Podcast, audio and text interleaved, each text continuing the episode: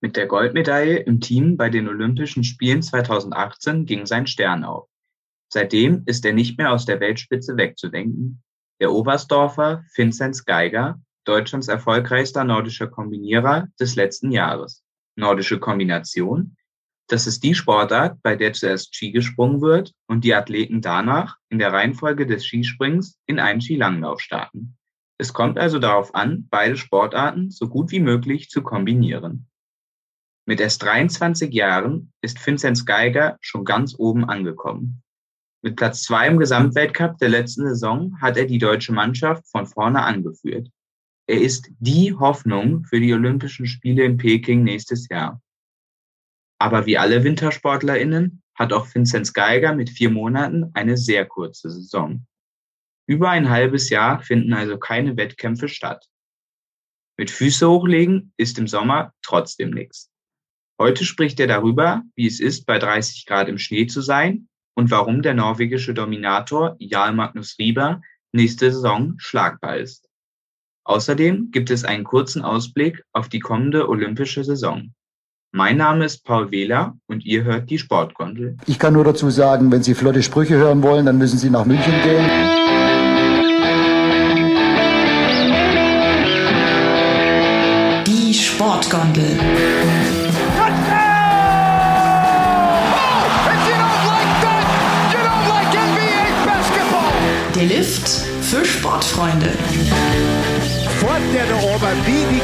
Gesenkte Sau, muss ich so sagen.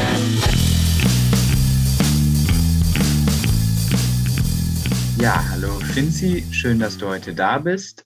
Ähm, also ihr wart jetzt im Trainingslager in Innsbruck und im Zillertal in Tirol. Seid ihr da immer noch oder wie sieht's aus? Äh, nee, ich bin gestern Abend noch heimgekommen und ja, äh, war eine coole Woche. Was macht man so in der Woche? Also ich habe gesehen, ihr wart natürlich in Innsbruck Skispringen und im, am Hintertuxer Gletscher im Schnee, aber was macht man da so? Ähm, ja, genau, wie du schon gesagt hast, wir waren erst in Innsbruck beim Skispringen und einmal waren wir in Stamms. Und dann sind wir weitergefahren nach Hintertux und waren dann da auf dem Gletscher beim Langlaufen und beim Skirollern. Ähm, ja, Anfang der Woche ähm, da waren wir eben beim Skispringen, da steht eigentlich meistens vormittags Skispringen auf dem Plan und dann nachmittags haben wir dann äh, einmal waren wir laufen, einmal haben wir Krafttraining gemacht, also das ähm, hängt dann immer von Tag zu Tag ab. Wie viele Trainingslager macht ihr so im Sommer über? Puh, also eine Anzahl weiß ich jetzt gar nicht. Also wir sind fast alle, also jede zweite Woche sind wir eigentlich ungefähr unterwegs. Ähm, jetzt sind wir wieder zwei Wochen daheim am Stück und dann aber auch wieder ähm, eine Woche unterwegs. Es war wahrscheinlich recht angenehm, bei den Temperaturen auch mal in den Schnee zu können jetzt. Ja, auf jeden Fall.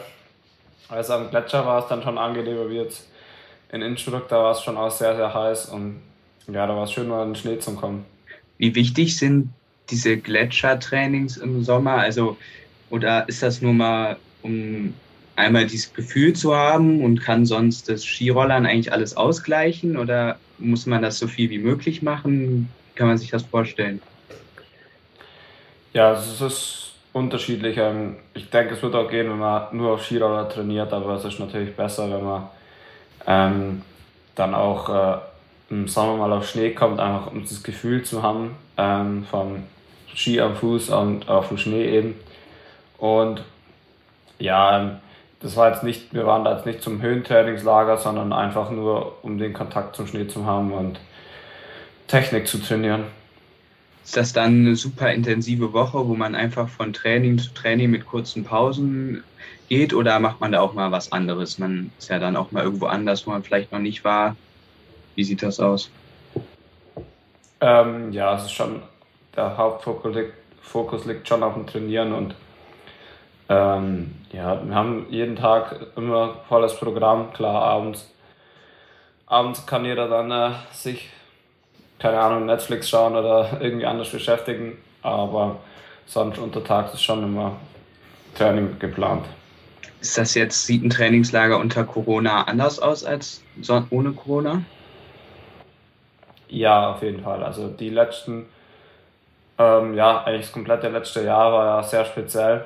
Ähm, jetzt ist eh schon deutlich besser geworden. da wir jetzt eigentlich schon alle geimpft sind und auch ähm, die Maßnahmen nicht mehr so streng sind. Ähm, sonst haben wir immer vor jedem Lehrgang uns testen lassen müssen und dann Einzelzimmer und eben die ganze Zeit Maske. Also das, was eigentlich jeden so verfolgt hat, hat uns natürlich auch verfolgt und ähm, ja, ist nicht angenehm, aber hat dazugehört. Mhm. Aber jetzt der Trainingseffekt quasi, der wird dadurch jetzt nicht irgendwie begrenzt, dass man da irgendwas nicht machen kann, irgendeine Trainingseinheit oder so, es sind mehr die Rahmenbedingungen. Ja, genau, es sind äh, wirklich die Rahmenbedingungen. Ähm, klar, es ist manchmal ein bisschen anstrengend, dann immer mit der Maske und alles, aber bis jetzt habe ich noch keinen Einfluss äh, gespürt. Jetzt bist du wieder zu Hause in Oberstdorf, richtig? Ja. Wie sieht denn so ein typischer Alltag im Sommer von dir aus? Also was zum Beispiel heute, was hast du, was macht man so im Sommer als Wintersportler?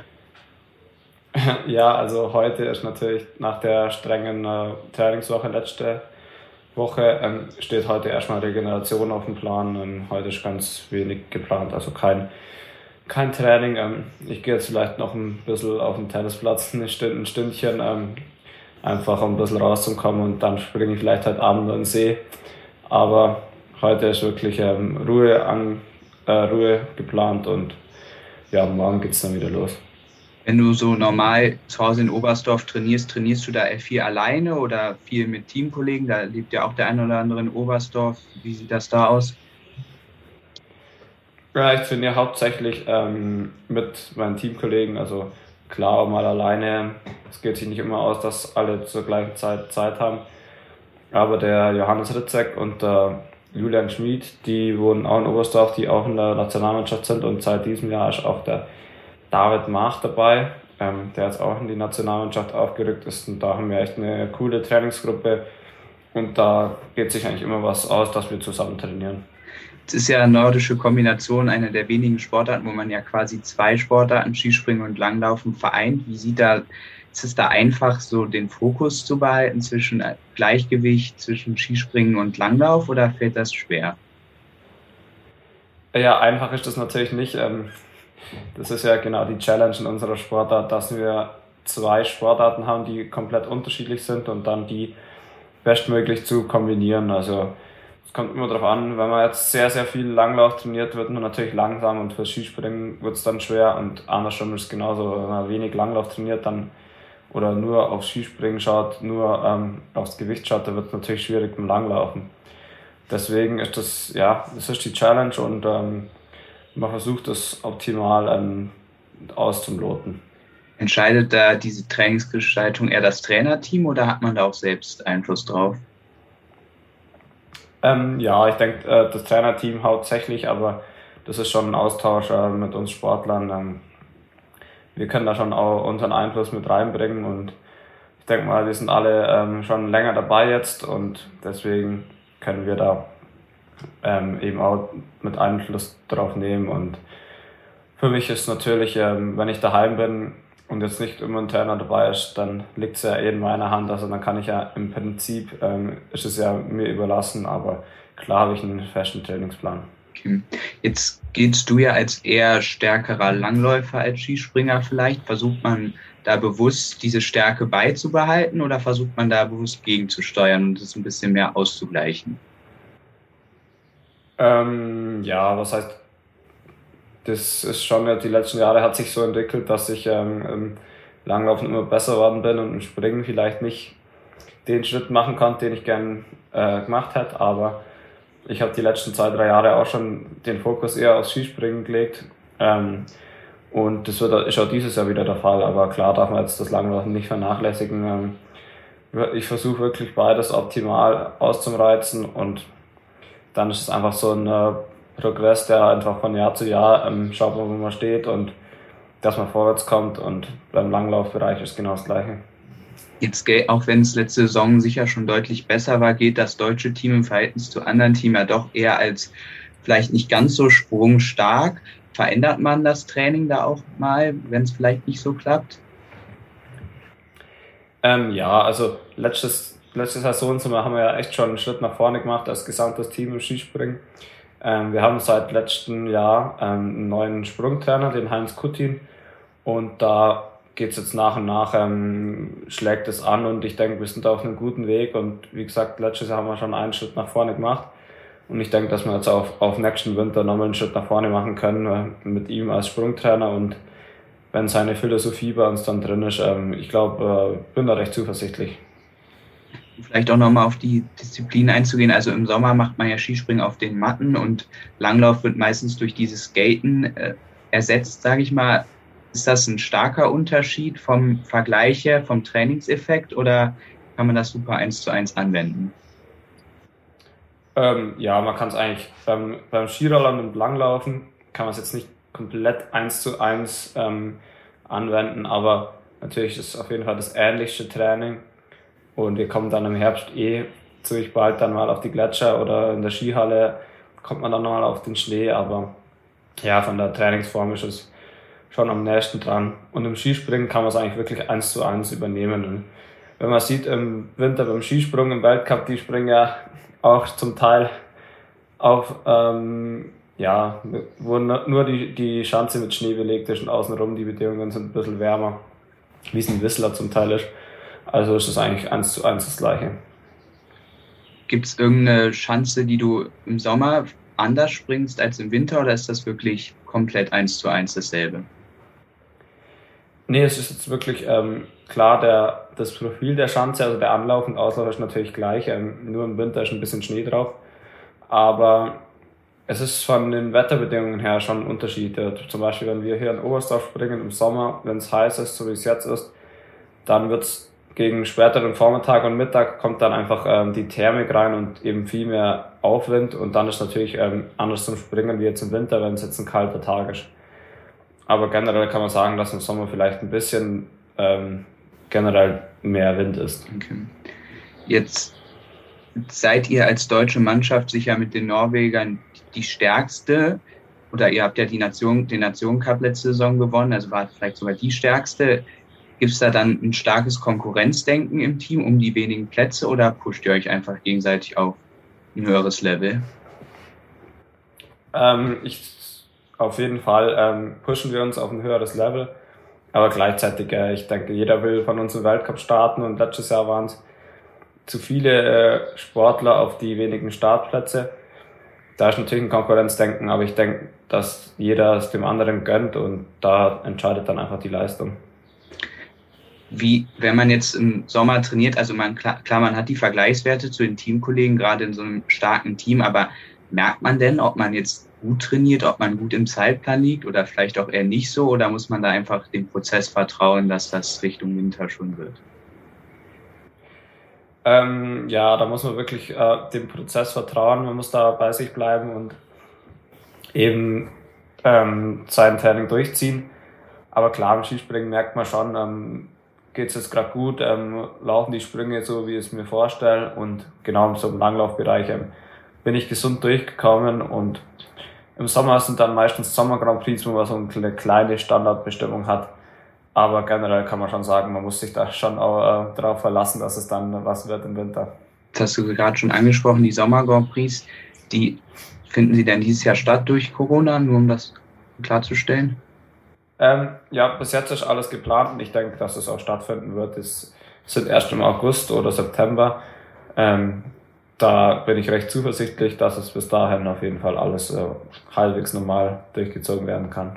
Versucht man da dann schon mal so ein gewisses Le ja, Wettkampflevel zu haben oder sind die dann irgendwie im Trainingsplan je nachdem mittendrin und man nimmt die dann so mit? Ähm, ich denke, das ist ganz unterschiedlich. Manche Sportler, für die ist das vielleicht noch irgendwie eine Qualifikation für den Weltcup oder für, ähm, für die Kader. Aber bei mir ist es so, ich nehme das einfach aus dem Training raus mit. Wirklich um zu sehen, wo stehe ich gerade, ähm, wie viel fehlt beim Springen, wie viel fehlt beim Laufen. Und dann ähm, schaue ich dann, was rauskommt. Aber klar strenge ich mich da voll an und will auch was reißen. Um mal vielleicht den Rückblick auf die letzte Saison zu machen, du hast schon gesagt, ihr habt euch als Mannschaft gerade im Springen stark verbessert, auch in der Mannschaft im Gesamtweltcup extrem stark die WM lief jetzt vielleicht nicht ganz wie erhofft im Ganzen. Wie, wie beeinflusst denn so ein Winter den Sommer in der Trainingsgestaltung oder generell? Hat das was damit zu tun oder ist das dann der letzte Winter ist vorbei, das war's, voller Fokus auf die neue Saison. Ähm, ja klar, man schaut sich an, was ist passiert und man analysiert die Dinge. Ähm, die WM war sicher nicht optimal und ich denke, daraus kann man dann auch Schlüsse ziehen für die nächste Saison und das schließt, da, ähm, das schließt dann alles in den Trainingsplan ein. Aber ja, jetzt äh, ist voller Fokus auf die neue Saison und da wird es nicht lang ähm, danach dann ähm, ja, nochmal geschaut, ähm, was letzte Saison war, sondern ähm, das wird, wie gesagt, alles analysiert und dann wird ein Plan gesetzt, äh, ähm, gemacht für das nächste Jahr. Jetzt, um den, auf, auf die andere Saison, also in die zukünftige Saison zu blicken, die ist ja eine sehr wichtige, nämlich eine olympische Saison. Beeinflusst die auch irgendwie den Sommer oder geht man da wie jede andere Saison ran? Ähm, Im Prinzip gehe ich wie jede andere Saison ran. Klar, ich will jede Saison ähm, so gut wie möglich sein und alles rausholen. Aber klar, durch das, dass die Olympischen Spiele stattfinden, ist einfach ähm, ein größerer Fokus, vor allem medialer drauf. Und ähm, ich denke, von Verband, von, von den, ähm, vom Budget her ist natürlich für die Spiele äh, alles ein bisschen besser ausgelegt und von der langjährigen Planung schaut man schon auch, dass äh, man zum Höhepunkt äh, Olympische Spiele dann schon fit ist. Und deswegen würde ich sagen, ist schon ein bisschen anders wie die anderen Jahre. Was heißt das, wenn das Budget ein bisschen größer ist? Kann man dann mal ein Trainingslager mehr machen oder hat man dann ein schöneres Hotel oder wie sieht das aus? Äh, ja, also ich weiß jetzt nicht direkt, wie das Budget sich jetzt ausgewirkt hat, aber ähm, ich denke, dass dieses Jahr einfach noch ein, ein, vielleicht ein Lehrgang mehr ist und durch das, dass wir dann auch nach Peking fliegen müssen, da, das kostet natürlich alles viel Geld, aber durch das, dass die Olympischen Spiele ähm, eben stattfinden und wir da echt erfolgreich abgeschnitten haben die letzten Male, ähm, haben wir da ein gutes Budget und ähm, ist natürlich auch vom, vom äh, Start her da Aufmerksamkeit drauf. Jetzt hast du gerade schon gesagt, ihr wart sehr erfolgreich bei den letzten Olympischen Spielen. Vielleicht um es nochmal zu sagen, 2018 habt ihr in allen drei Rennen die Goldmedaille geholt, plus weitere Einzelmedaillen. Ist da nicht jetzt ein unfassbarer Druck auf die Mannschaft, das zu wiederholen? Ähm, ich glaube, es ist jetzt wirklich eine komplett andere Zeit, wie es noch vor dreieinhalb Jahren war aber klar, ich denke, ähm, wenn man die Athleten hat, wie sie wir jetzt ein Team haben, ähm, da ist natürlich ein enormer Druck da. Ich denke, ähm, der ist von außen und aber jeder macht den Druck sich selber auch. Ähm, mit Erik Frenzel als äh, Rekord-Olympiasieger, wenn ich mich nicht irre, ähm, der hat natürlich auch das Ziel, wieder da anzuknüpfen, wo er da äh, in Pyeongchang aufgehört hat. Aber ich denke, der Druck bei Olympia, der der kommt immer, den hat jeder Sportler, weil es einfach das äh, große Ereignis schlechthin ist. Mhm. Jetzt habt ihr starke Konkurrenz, die Norweger natürlich, allen voran natürlich ja Magnus Rieber. Neigt man dazu, bei einem Athleten wie Rieber, der jetzt wirklich die letzten Weltcups wirklich dominiert hat, wie es eigentlich vorher kaum möglich erschien, neigt man dazu, ist das frustrierend und will man dann irgendwie was anders machen als sonst, damit man irgendwie an dieses Level kommt oder ist das, bleibt man da bei sich und sagt, wenn ich mein Zeug mache, dann schlage ich den auch irgendwie schon mal, hast du ja auch geschafft mehrmals, dass man da, oder wie, wie sieht das bei dir aus? Ja, so frustriert bin ich auf keinen Fall. Ähm, er hat wirklich enorme Erfolge gefeiert, aber auffällig zu Recht. Er hat wirklich unsere Sportart in eine andere, also vom Leistungsniveau her wirklich angehoben und es war schon verdient, dass er so gut war, aber ich für mich muss sagen, ich war, ich habe ihn schon ein paar Mal schlagen können und ich weiß, wenn alles zusammenpasst, dann, dann kann ich ihn schlagen und das muss immer das Ziel sein und deswegen äh, weiß ich, woran ich arbeiten muss. Jetzt führen viele immer wieder an, wenn die Norweger so stark sind, dass die Norweger ja auch ganz andere Trainingsbedingungen haben. Die können viel länger auf Schnee und viel früher auf Schnee. Ist das wirklich so? Also ist das wirklich so ein Vorteil, wenn man Norweger ist quasi?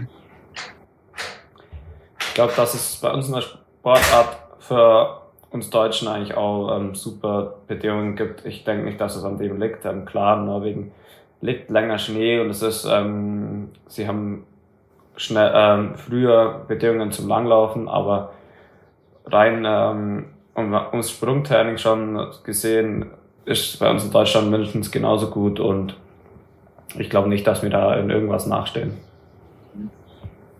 Um vielleicht nochmal ein anderes Thema auch zu machen, unabhängig vom Training bist du ja, wie machst du ja wie viele andere auch was anderes, auch unabhängig vom Wintersport im Sommer. Du bist ja Student, kannst du da vielleicht nochmal ein bisschen genaueres zu sagen? Ja, also ich bin eben äh, Student an der FHAM in Ismaning. Ich studiere BWL, aber das läuft natürlich äh, nebenher. Ich kann jetzt nicht das komplette äh, Pensum abziehen. Deswegen schaue ich immer, dass ich so ein Semester in einem Jahr schaffe und je nachdem, wie es halt geht, im Winter vielleicht ein, zwei Module und dann im Sommer das, was da noch reinpasst. Und ja, das ist einfach wichtig, dass man sich auf die Karriere nach der Karriere vorbereitet und dass man nicht äh, komplett ohne ähm, Ausbildung dasteht, wenn man jetzt zum Beispiel eine Verletzung hatte oder aus einem anderen Grund äh, aufhören muss. Sind viele Wintersportler auch bei der Polizei oder im Zoll? Bist du da auch irgendwo aktiv? Ja, ich bin eben beim Zoll auch noch. Also das ist natürlich eine super Absicherung. Vor allem ähm, ist halt ein festes Einkommen, das sehr wichtig ist. Wie sieht das aus? Was macht man da beim Zoll? Muss man da im Sommer normal für arbeiten oder wird man da eine Präsent ist man da ein Präsentationsobjekt oder wie sieht das aus? Ähm, ich muss jetzt nicht speziell da arbeiten, irgendwie ähm, am Zollamt, aber ich äh, habe natürlich eine repräsentative ähm, Funktion und natürlich, ähm, es war eine kurze Ausbildung am Anfang und wir haben dann äh, immer mal wieder ein Zoll-Meeting mit äh, den anderen aus dem Zoll-Ski-Team. Und ähm, letzt, äh, vor zwei Jahren war ich beim Tag des Zolls dabei. Es stehen immer wieder Dinge an und die Zollmeisterschaft ist natürlich äh, auch ein Highlight, wo man dann äh, auch mitnehmen darf. Jetzt nochmal, du hast eben schon angesprochen, dass seit letzter Saison Heinz Kuti neuer Skisprungtrainer ist. Jetzt umgekehrt wird langjähriger Bundestrainer Hermann Weinbuch nächste Saison auch. Hat sich da jetzt was verändert? Hat jetzt Heinz Kutin deutlich mehr Einfluss auf Entscheidungen, auch im Hinblick auf die Zukunft? Oder ist das ist normal wie immer und ab nächste Saison ist dann ein neuer Trainer da?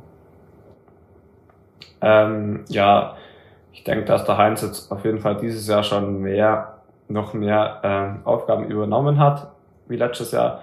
Aber im Großen und Ganzen hat sich nichts verändert. Der Hermann ist immer noch der Cheftrainer und ich weiß nicht, wie es nächstes Jahr weitergeht, wenn ich ehrlich bin. Also weißt du noch nicht, ob Heinz Kutin vielleicht neuer Cheftrainer werden könnte oder ist das eher unwahrscheinlich? Ähm, ich weiß es wirklich gar nicht, ähm, wie es dann jetzt weitergeht, aber ich könnte mir natürlich vorstellen, dass er das übernimmt. Ähm, er ist ein super Trainer, also er hat genug Erfahrung, aber wie gesagt, ähm, da, da laufen sicherlich dann jetzt bald schon die Gespräche und ich weiß nicht, wie es beim Hermann ist, ob er nicht doch noch ein Jahr dranhängt. Okay. Jetzt haben wir gerade schon kurz drüber gesprochen. Corona ist ein all, natürlich überall, überall präsentes Thema. Auch bei euch.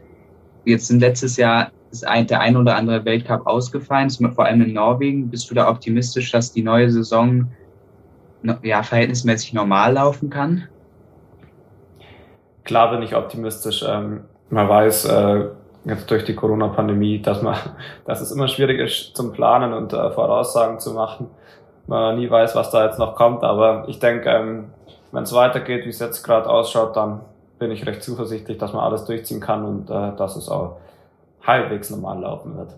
Der Teamarzt von den Biathleten, Jan Wüstenfeld, hat letztens etwas Interessantes gesagt, nämlich, dass auch nach Corona viele Maßnahmen erhalten bleiben werden. Er hat beispielsweise das Maskentragen im Flugzeug erwähnt, weil dadurch wurde erreicht, dass es quasi überhaupt keine Grippeausfälle im Winter bei den Biathleten gab.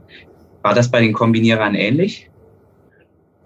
Ja, also das war wirklich ähm, schön zum Sehen, dass wir ähm, alle wirklich gesund durchgekommen sind durch den Winter. Das ist nicht selbstverständlich. Ähm, jeder hat dann mal ein Halskratzen da oder ist mal erkältet über die Saison und ich bin da auch so ein Kandidat, der sich, ähm, der da auch anfällig ist für Halsschmerzen oder eben für leichte Erkältungen und ich bin wirklich auch gesund durchgekommen und das muss ja im Umkehrschluss dann mit auch an den Maßnahmen liegen. Ähm, ich weiß jetzt nicht, ob wir es genauso weiter durchziehen mit den Masken, aber klar ist das eine äh, sicherlich sinnvolle Maßnahme auch in Zukunft. Also es würde dich jetzt auch nicht stören zu sagen, ich trage weiter Maske und ich halt Abstand und die Interviews werden auf Abstand geführt, sowas in die Richtung. Ähm, also mit dem Abstand haben wir eh schon immer aufgepasst, vor allem beim Reisen. Ähm, man ist dann doch, wenn man im Winter so viel unterwegs ist, so viele Wettkämpfe hat, schon anfälliger auf, ähm, auf ähm, Erkältungen. Deswegen haben wir da schon immer sehr, sehr aufgepasst, auch mit Desinfizieren und Abstand. Ähm, mit der Maske weiß ich jetzt nicht, wie, wie wir es dann äh, handhaben werden, aber klar, bei Interviews Abstand halten und generell ähm, Menschenmassen zu vermeiden, ähm, werde ich auch in Zukunft versuchen. Es ist schon Juni, die Saison ist jetzt schon über drei Monate vorbei, aber es sind trotzdem noch ganze fünf Monate bis zum Saisonauftakt in Buka. Ist das, denkt man da auch manchmal, boah, das ist ganz schön lang, zwei Drittel im Jahr mache ich das eigentlich gar nicht, was ich hauptsächlich mache, so in dem Sinne? Ähm, nein, bei mir ist eigentlich eher andersrum, weil ich denke mir immer, boah, jetzt ist gar nicht mehr so lang, ähm, jetzt ist es schon Juni ähm, und es stehen immer wieder neue Dinge an, neue Lehrgänge und ja, man schaut dann Step by Step, aber ich finde immer, dass es ziemlich schnell vorbeigeht, der Sommer. Okay. Ja, ich habe es gerade schon gesagt, in fünf Monate beginnt die Saison in Ruka. Was sind denn so deine Ziele generell, jetzt vielleicht erstmal für die Saison gesehen? Ähm, ja, klar, also das Hauptziel ist natürlich, sind natürlich die Olympischen Spiele, aber für mich geht es eher darum, ähm, ich war die letzten zwei Jahre echt schon richtig zufrieden mit äh, den Platzierungen. Ich denke, zweiter im Gesamtwerk habe ich ähm, wirklich ein grandioses, äh, eine grandiose Leistung. Deswegen versuche ich da einfach anzuknüpfen und ich weiß, ähm, woran ich arbeiten muss und ähm, ich hoffe einfach, dass es mir das gelingt, dass ich im Springen ähm, konstanter werde und eben im Laufen äh, vielleicht auch noch eine kleine Schippe drauflegen kann und dann bin ich recht positiv gestimmt du hast gerade gesagt, du warst schon Zweiter, schon ziemlich respektabel, aber der Rieber war eben doch echt deutlich immer vorne die letzten Jahre. Warum ist er nächste Saison schlagbar?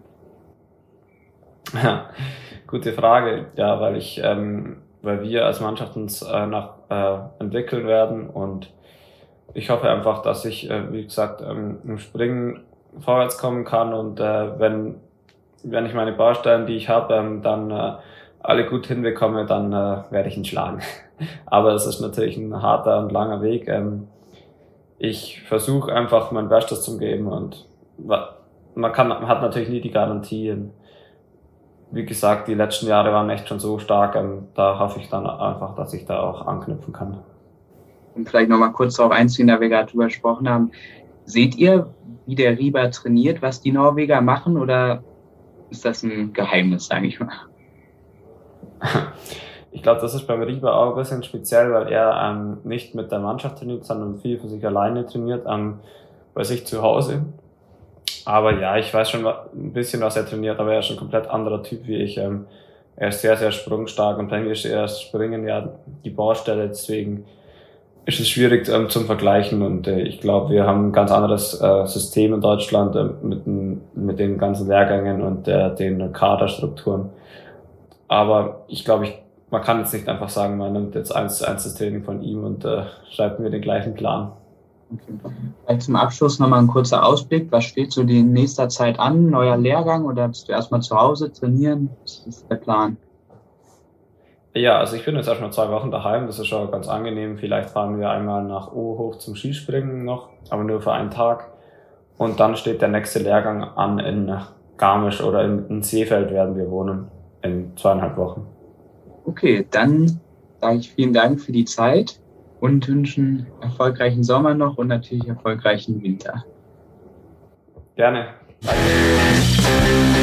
Die Sportgondel. Hinblick, egal, immer ein Hinblick auf was? Was soll das? Was wollen wir hinblicken? Auch ein Hinblick auf dieses Interview. Sportgondel ist eine M945 Produktion. Ein Angebot der Media School Bayern.